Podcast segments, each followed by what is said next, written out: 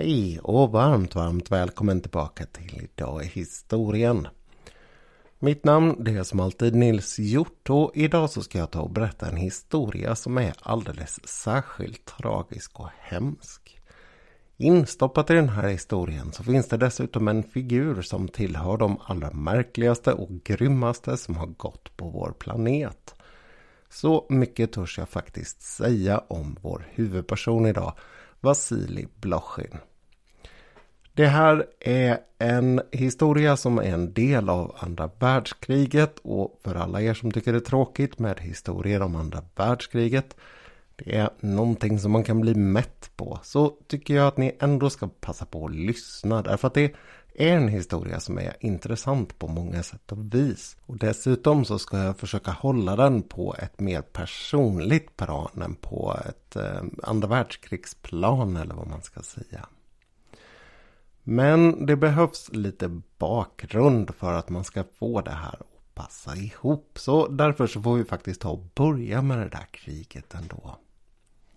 Andra världskriget började ju som bekant i september 1939 och då var vår huvudperson Vasili 44 år gammal.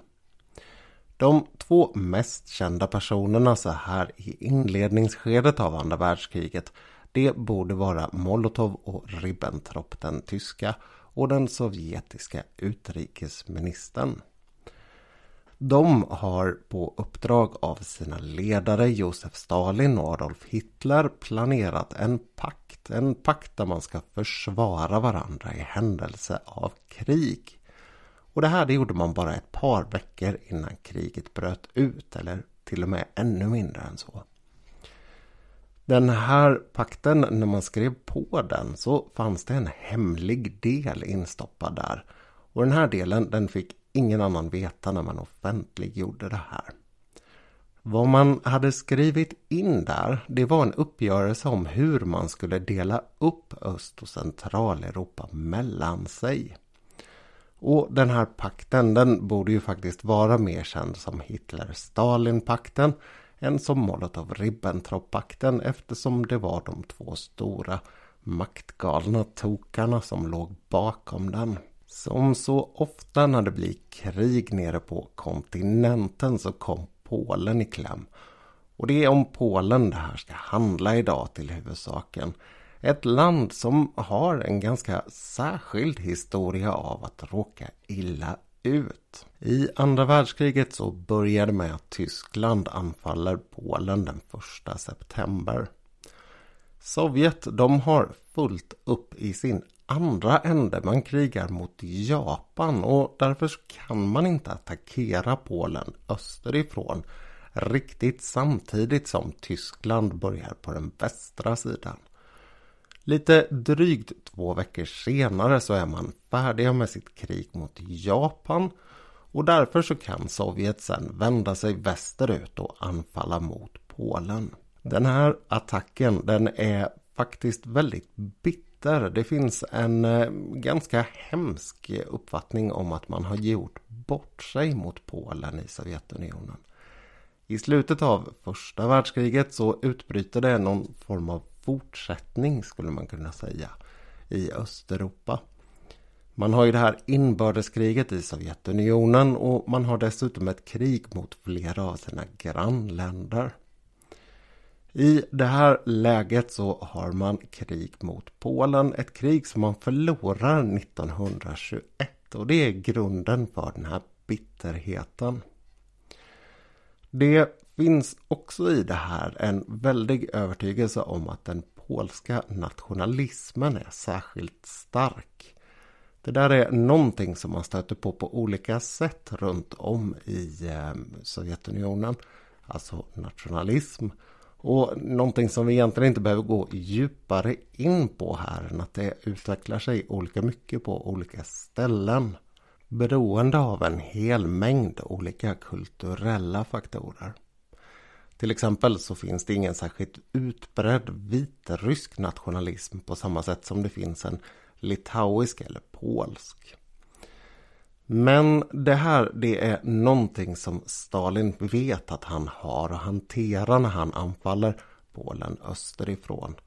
Och ganska fort så börjar man med att deportera folk och på olika sätt och vis döda eller så som Stalin så ofta gjorde, råka låta folk dö.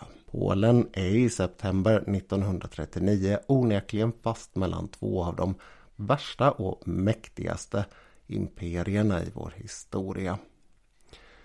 I det här läget så flyttar man på en hel del folk och det är inte riktigt säkert att man vet vad man tänker göra med de där från början. Men när 1939 blir 1940 så är de här människorna ett stort problem. Den 5 mars så håller Stalin ett möte och det tycks råda konsensus om att Stalin faktiskt inte hade bestämt någonting i förväg själv om hur det här skulle avslutas. Utan att han tycks ha haft en hyfsat öppen attityd kring vad man borde göra med de här fängslade polackerna. Och i det här läget så gäller det framförallt tre stycken läger som innehåller 22 000 personer. I slutet av det här mötet och den som brukar få bära hundhuvudet är Lavrenti Beria. Han som är chef för underrättelsetjänsten vid det här laget. Vid slutet av det här mötet så verkar det som att man på hans initiativ har bestämt sig för att det är lika bra att alla de här ska få dö. Därför att de kommer bara att innebära ett problem längre fram utifrån de planer som Sovjetunionen har för Polen. Berias son lär senare ha sagt att inte hans pappa var särskilt inne på att döda de här. Kanske inte för att han hade något samvete för det hade han absolut inte. Utan därför att det helt enkelt inte var särskilt nödvändigt. Men det där är någonting som diskuteras. Det är inte helt säkert att det var så. Beria, han var i alla fall en alldeles hemsk person. Men vi ska inte börja dra in en massa ryska namn här och bara förvirra historien. Utan vi ska hålla oss till det huvudsakliga spåret som kan vara snurrigt nog. De här tre lägena de heter Kaselsk och Statskov och Starobelsk. Och de har en eh, lite udda likhet. Det är nämligen så att alla tre tidigare har varit kyrka och kloster. Så huvudbyggnad i alla de här tre lägren det är just den här gamla klostermiljön. Sen har man på olika sätt, för sovjeterna de var ju inte särskilt förtjusta i religion utan man har ju tagit ifrån den ortodoxa kyrkan de här klostren. Och sen så har man använt dem som lager. När polackerna kommer dit så har de redan åtminstone ett av dem använt som läger. Det finns en massa klotter för dem att läsa på väggarna och sådär. Ehm, de här lägren de är väldigt otrevliga. Det är fruktansvärt överbelagt. Det är kallt. De kommer dit på senhösten, början av vintern. Dessutom så har man fruktansvärt dåligt om mat. Och ovanpå det hela så finns det mängder av olika typer av parasiter som vägglöss och så vidare. En vanlig dag där så fick man ungefär 800 gram bröd att äta och dessutom så fick man gröt tre gånger. Vissa dagar så fick man också soppa och det kunde hända att man fick fisk på olika sätt. Men konstant bland de som har kunnat berätta om hur det var där inne i efterhand. Som har överlevt och kunnat ta med sig sin historia därifrån. Så talar man om att det har varit en fruktansvärd hunger hela tiden. De här polackerna som var där, de tillhörde onekligen sitt hemlands intelligensia. Eller ska vi säga sin östra del av landets intelligensia. I Polen så var det väldigt vanligt, jag vet inte om det var krav eller om det bara väldigt ofta var så att folk som universitetsutbildade sig också blev reservofficerer.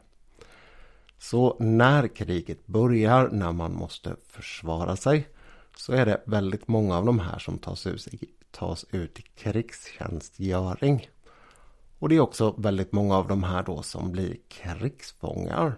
Så många av dem som sitter i de här lägren, de är inte regelrätta militärer.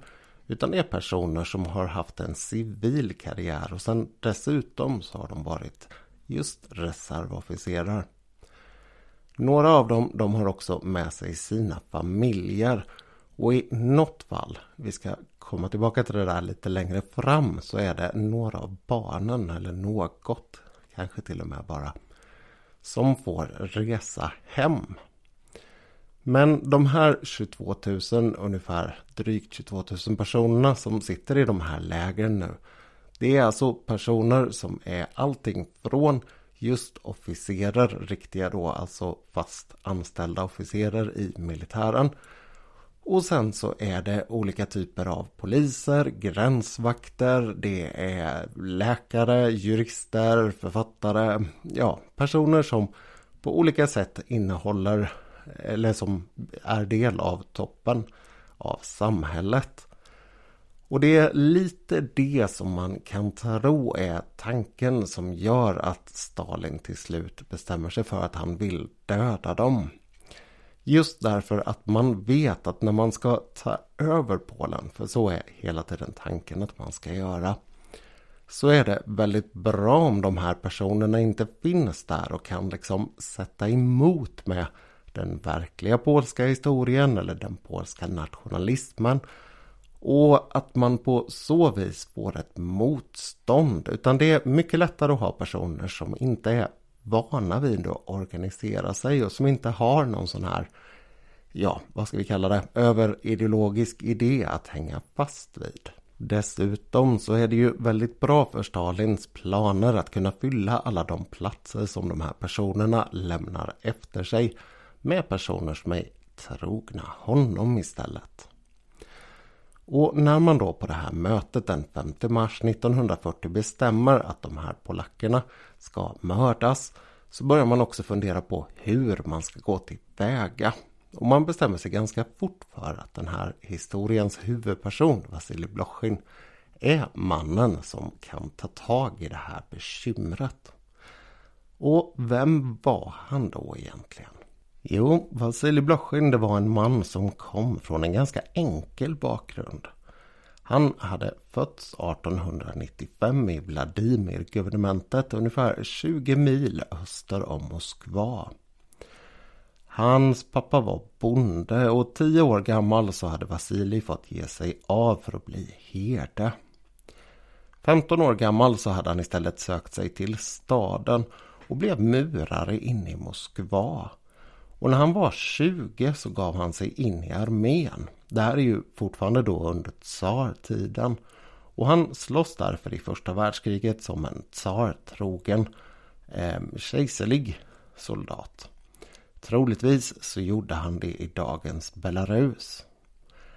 1918 eller 1921 så ger han sig in i Röda armén. Han har då skadats och han har börjat se att det kommer nog tippa över till kommunisternas fördel. Det här är ju antingen precis i början eller precis i slutet i eh, det här kriget som eh, bryter ut inbördeskriget i Ryssland som utmynnar i att kommunisterna tar makten och att Sovjet skapas. Det är möjligt att han var en väldig opportunist som ni kanske märkte alldeles nyss att han höll lite koll på vem det gick bättre för. Men det var inte så att han skulle göra karriär i partiet för att han var någon stor tänkare eller för att han var en särskilt viktig och trogen tjänsteman på det sättet. Utan det var helt andra kvaliteter som Vasilij Blochin blev känd för. Från det här tidiga 20-talet och fram till mitten av 20-talet så är han på olika sätt inblandad i specialgrupper. Grupper som antingen ska hålla disciplin på armén eller på områden där det finns en politisk oro. Och som dessutom hade en hel del koppling till Tjeckan. Tjeckan är ju ett av de första, eller det första namnet på den eh, sovjetiska underrättelsetjänsten. Den kommer ju ha massor med olika namn. Vanligtvis i bara sådär vardagligt tal så pratar man om eh, KGB. Men det finns en hel del andra namn och Tjeckan den börjar eh, Felix Dersinski med här. Om ni kommer ihåg de här bilderna när Sovjetunionen sakta men säkert brakade ihop så drog man ner en stor staty som stod i en rondell. Det var Felix Dersinski. Och huset som var där i bakgrunden det var Lubjanka-fängelset. Och det är där som Tjeckan bosätter sig. Det är också där som man har sina avrättningar. Och det är eh, just Vasilij Blochin som är inblandad i de här avrättningarna. Hans stora talang är att han kan gå igenom en ganska hård arbetsdag väldigt, väldigt, ja, ondskefullt på alla sätt och vis. Men samtidigt att han är ganska gladlynt och kan liksom ta det väldigt lugnt och avslappnat kring allting som händer. Det där låter ju såklart helt skruvat och är helt skruvat. Men man ska inte underskatta att det finns människor som har jobbat med sådana här saker. Mer eller mindre frivilligt under stora delar av historien. Och att det finns de som faktiskt har trivits och njutit av det. Blochin, han var helt klart en person som inte på något sätt mådde dåligt av det här. Runt omkring honom så fanns det en hel del personer som gjorde det. Men det tycks faktiskt inte ha rört honom särskilt mycket. Det var många som söp ner sig och som började använda droger eller fastnade i en hel del märkliga beteenden. Inte Vasili, han drack i lugn och ro te och ja, puttrade runt sådär lagom glatt. Det här det var naturligtvis väldigt uppskattat. Han fick saker och ting gjort och han fick personer dit man ville dem. Vare sig de skulle erkänna saker eller de skulle dö. Och han lärde sig dessutom att göra det på väldigt ja, bra. Känns ju som fel ord i det här sammanhanget. Men låt oss säga effektivt. Ehm, Stalin han uppskattade ju såklart det här och efter att Lenin har dött så börjar ju den här maktkampen om vem som ska efterträda honom. Och man skulle kunna säga att Blochins stjärna, nu är det konstiga ske-ljud här. Blochins stjärna den följer Stalins uppåt. Så ju mer makt Stalin får ju tryggare får man väl säga sitter Vasili i båten. 1926 så har han blivit chefsavrättare här i Lubjanka-fängelset. Och det sägs om honom att han egentligen inte hade behövt delta i avrättningarna personligen. Men han gjorde gärna det. Och bland dem han har dödat, och det är ju en hel del personer som ni kommer märka här snart. Så finns det en hel del kändisar, bland annat de här som eh, anklagades i Moskva-rättegångarna, de här stora skenrättegångarna som man hade under Stalins utrensningar. Bland dem Tuchatjevskij, en storkänd militärmarskalk i Sovjetunionen. Och han har dessutom troligtvis avrättat två stycken av sina tidigare chefer. För efter Dzyzjinskij som chef för Tjeckien, och det är nu den här rörelsen börjar byta namn och heter NKVD och så vidare. Men i det här läget då så finns det två stycken ledare. Den ena heter Genrich Jagoda och den andra heter Nikolaj Shoff. Båda de tror man att det var Vasilij Blochin som sköt. Helt enkelt därför att det var ett jobb som behövde göras och han tyckte att det var lika bra att göra det på bästa sätt vilket gjorde att han gjorde det själv. När man nu då har bestämt att de här polackerna ska mördas då lämnar man över uppdraget till Blochin och han sätter sig ner och planerar det här. Sen ger han sig av med troligtvis två andra personer. Möjligen några fler och sen när de har kommit ner till det här området där man ska ha avrättningarna i närheten av Smolensk och Tver i Ryssland så delar man upp sig och sen så rekvirerar man folk på plats som man behöver för att hjälpa till. För er som nu mår väldigt dåligt av just sådana här detaljer kring avrättningar och så vidare så råder jag er att hoppa framåt lite i podden. Och nu hoppas vi att de har hunnit göra det så går vi vidare. Den stora delen av de som avrättas här, de gör det på ett väldigt här klassiskt krigssätt. Man gräver massgravar, man ställer dem vid kanten, skjuter dem och så slänger man ner dem. Och det är så som tyskarna kommer hitta de första dödade när de sen återfinns i Katynskogen. Men en tredjedel av de som dör, de går ett alldeles speciellt udda öde till mötes. Och det är här nu som Vasilij Blochins historia blir riktigt brutal. Den här chefsavrättaren från Moskva, Moskvas Lubjanka-fängelse. Han har begett sig ner för att avrätta de här med en resväska full av tyska pistoler. Och anledningen till att han har tyska pistoler är två egentligen. För det första så är de betydligt mer pålitliga än de sovjetiska. Och för det andra så är det mindre rekyl i dem. Ni vet den här stöten man får i handen precis när man avlossar ett skott. Och det är någonting som han tycker är bekvämt när man ska skjuta tillräckligt många människor. Och det planerade han att göra på en nivå som är bortom det som går att förstå. Bortom alla typer av koncept som är rimligt att tänka sig att en människa någonsin skulle kunna göra mot andra människor. Tillsammans med sina medarbetare så ordnade han ett ljuddämpat rum med cementgolv. Det här cementgolvet hade en lätt lutning ner mot en brunn för att det skulle vara lätt att spola av golvet. Återigen, hoppa vidare här nu om ni tycker att sådana här detaljer är jobbiga. In till det här rummet kom man efter att först ha förts in i vad som kallades för Leninrummet. Ett rödmålat rum med propagandaaffischer och en byst av Lenin. Där inne skulle man identifieras och sen fördes man in till Blochin i det här andra rummet.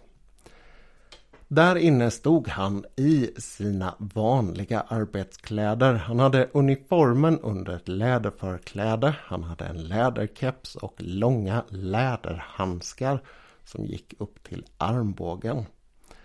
Det sägs att han ibland också hade en läderrock över det här och att det egentligen alltihopa var någon form av slaktaroutfit. I vilket fall som helst så stod han där ganska ofta bakom dörren och när den här personen då leddes in som skulle avrättas så tog han ett snabbt steg fram bakifrån, satte pistolen precis under nacken eller där skallen fäster i nacken och sköt sedan svagt uppåtriktat med sin Walter-pistol. Att han sköt på just det sättet det berodde på att det var väldigt stor chans att personen man sköt dog redan på första skottet. Och att kulan dessutom gick rakt ut antingen genom munnen eller genom ögat. Vilket gjorde att det blev betydligt mindre att städa undan. Återigen, hela tiden med tanke på arbetsmiljön. Och den här eh, manövern, eller vad man ska kalla det, upprepades sen var tredje minut, tio timmar varje natt i nästan en månad. Jo, ni hörde rätt här nu. Han sköt en människa var tredje minut, tio timmar om dygnet i en månad. 7000 personer räknar man att han sköt till döds på en månad. Och medans mängder av människorna fullt naturligt runt omkring honom led alla helvetets kval så fortsatte Vasilij Blochin att vara sitt gladlynta jag. Hela den här operationen för hans del den avslutades med en bankett och sen tog han en månads semester. Stalin, hans chef, han var så nöjd med Blochins insatser så han gav honom löneförhöjning och dessutom en till orden till samlingen. En medalj alltså.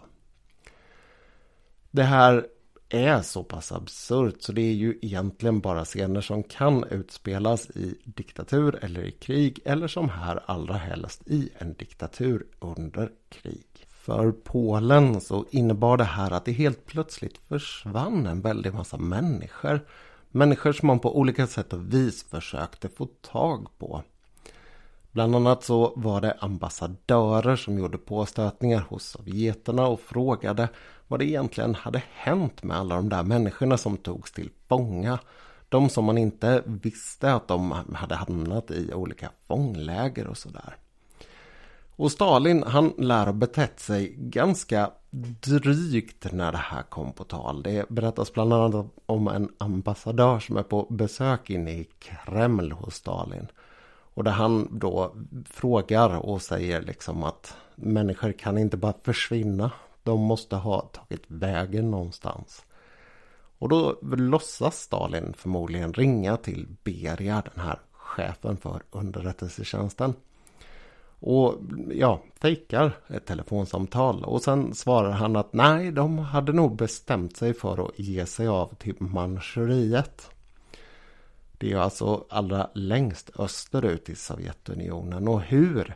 20 000 polacker som sitter fångade i tre olika läger med stora hälsoproblem, svält och eh, ja, alla typer av oanständig situation skulle kunna koordinera en sån här händelse och under krig ta sig bort till Manchuriet. Det är såklart helt orimligt. På dagens datum den 13 april 1943 så gör tyskarna en stor show av att man har hittat en sovjetisk massgrav. Det här är den graven man har hittat i Katynskogen ett område, en glänta som ligger precis över Dneperfloden. Där så ligger under ett eh, ganska kompakt jordtäcke med björk planterat i sig mängder av kroppar. Och det rör sig om ungefär 5000 personer. Ganska omgående så lyckas tyskarna först att använda det här som ett sätt att så att säga så split mellan de allierade, mellan Sovjet och England och USA på andra sidan. Men Sovjet, Stalin den sluge, ja nu höll jag på att svara här. Ehm, den alltid lika sluge Stalin han börjar ju hitta på olika sliriga förklaringar till det här. Och den som fastnar så att säga det är att eh, de här personerna de har varit engagerade i ett stort bygge. Och sen så har ju tyskarna anfallit Sovjetunionen 1941 och när de gör det så får de fatt i alla de här tillfångatagna polackerna.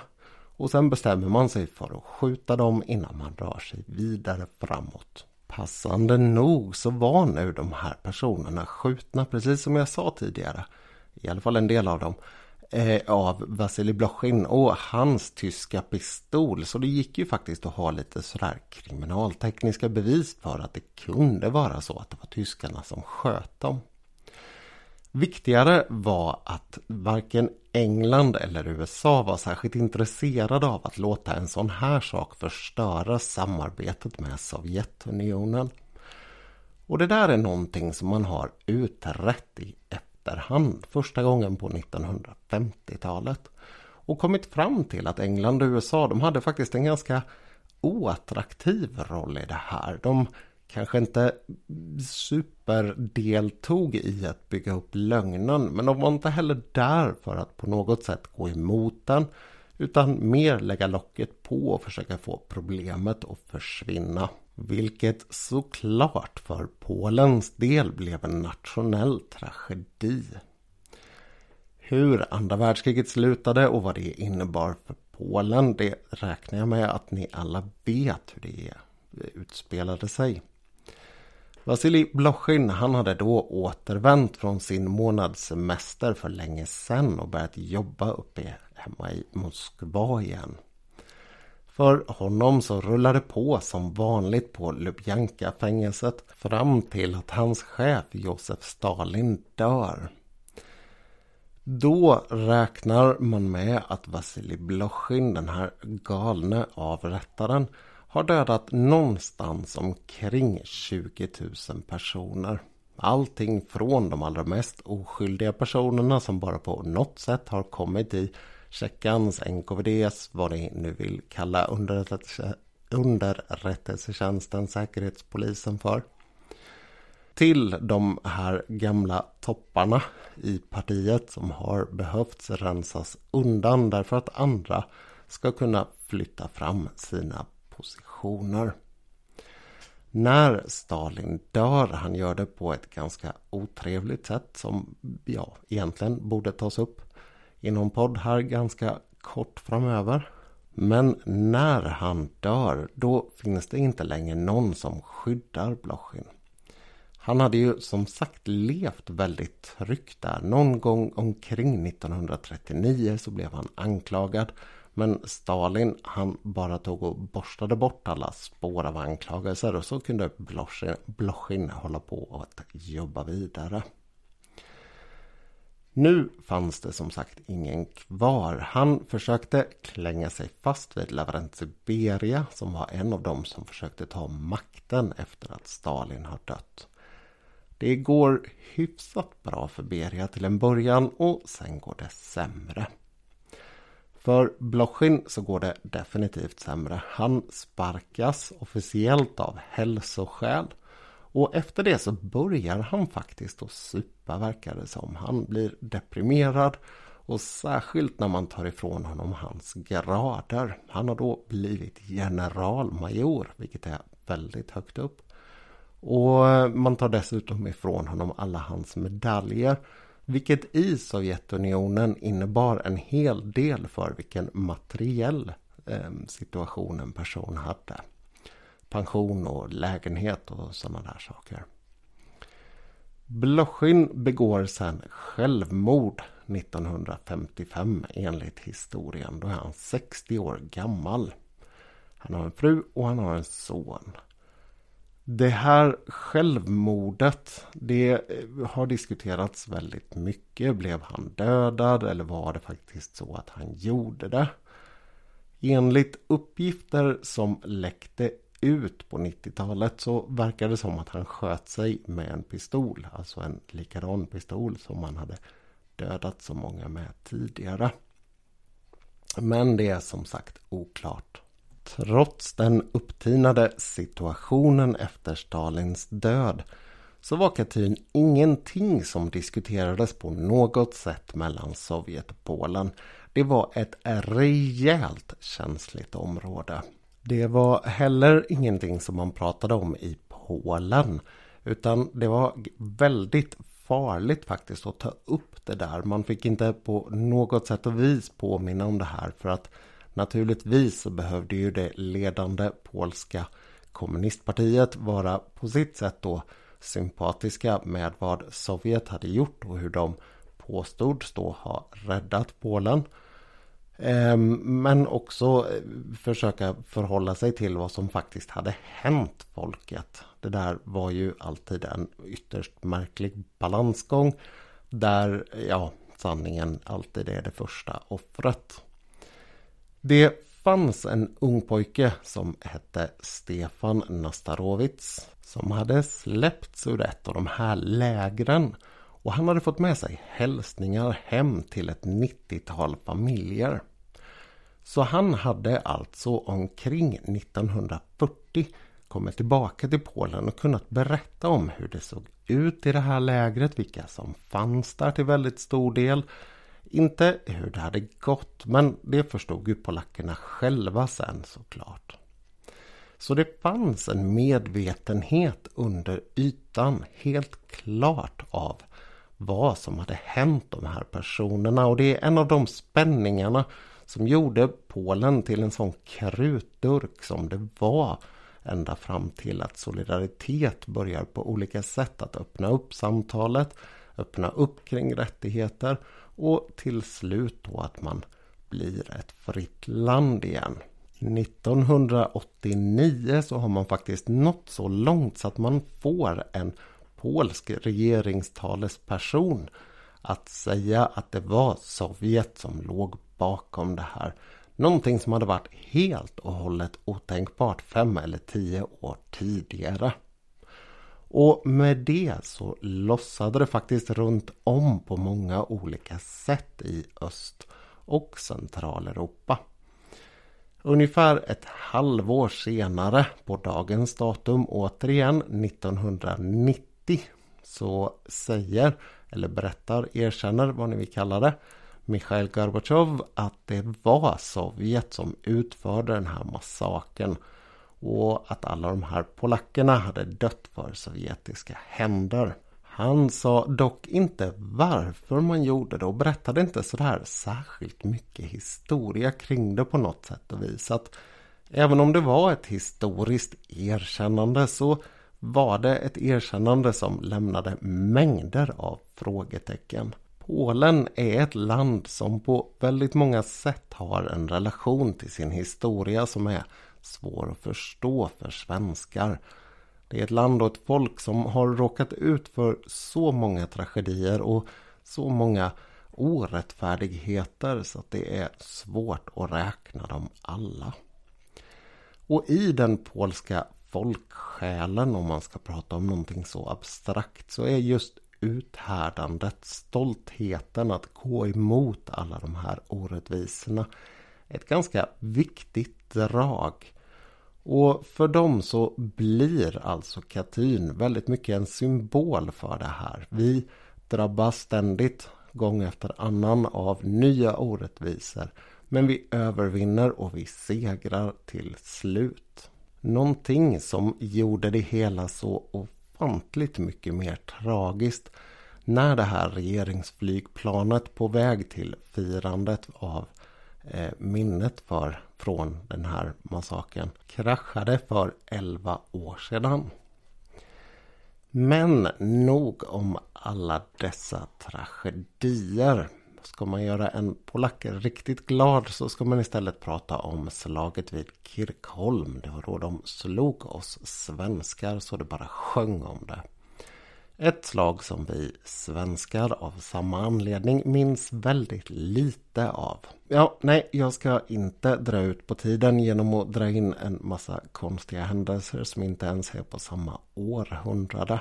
Men det här var i alla fall en snabb genomgång av historien kring Katyn. En tragedi som pågick i allra högsta grad för 81 år sedan. Och där det fanns den här oerhört märkliga mannen Vasilij Blochin som sköt en människa var tredje minut. Som jag sa tidigare kan inte riktigt bli klok på vad det är som får en människa att klara det här psykologiskt. Om det är någon som är väldigt, väldigt enkel eller om det är någon som är väldigt, väldigt komplex. Det är bara någon som på alla sätt och vis går utanför vad som är rimligt eller normalt. I detta oerhörda töcken av ingen som helst intellektuell förmåga så får jag nog ta och dra mig tillbaka, äta kvällsmat och sova. Ehm, jag hoppas i alla fall att det jag hade att berätta innan avslutningen här var klart och tydligt och intressant. Jag tycker det är en fascinerande om en fruktansvärt sorglig och hemsk del av andra världskriget. Och som visar hur den personliga tragedin hela tiden är närvarande. Bortom alla dessa stora siffror som man kan stöta på. Det har för övrigt samlats in en hel del ögonvittnesskildringar efter att Polen blev fritt. Jag tror man hade den första utställningen eh, kring det här 1990 redan. Och ehm, det är olika personer då som har berättat om hur det var där i de här lägren alltså. Eh, vad de minns av förberedelser inför avrättningar och liknande saker. Med det så får jag ta och tacka för idag och tacka för att ni lyssnade. Om ni skulle vilja sätta betyg på podden där ni lyssnar på den så får ni hemskt gärna göra det. Det hjälper den att nå fler därför att betygen styr hur podden rekommenderas. Ni får hemskt gärna också skriva en liten rad om den. Tills vi hörs nästa gång, allt gott!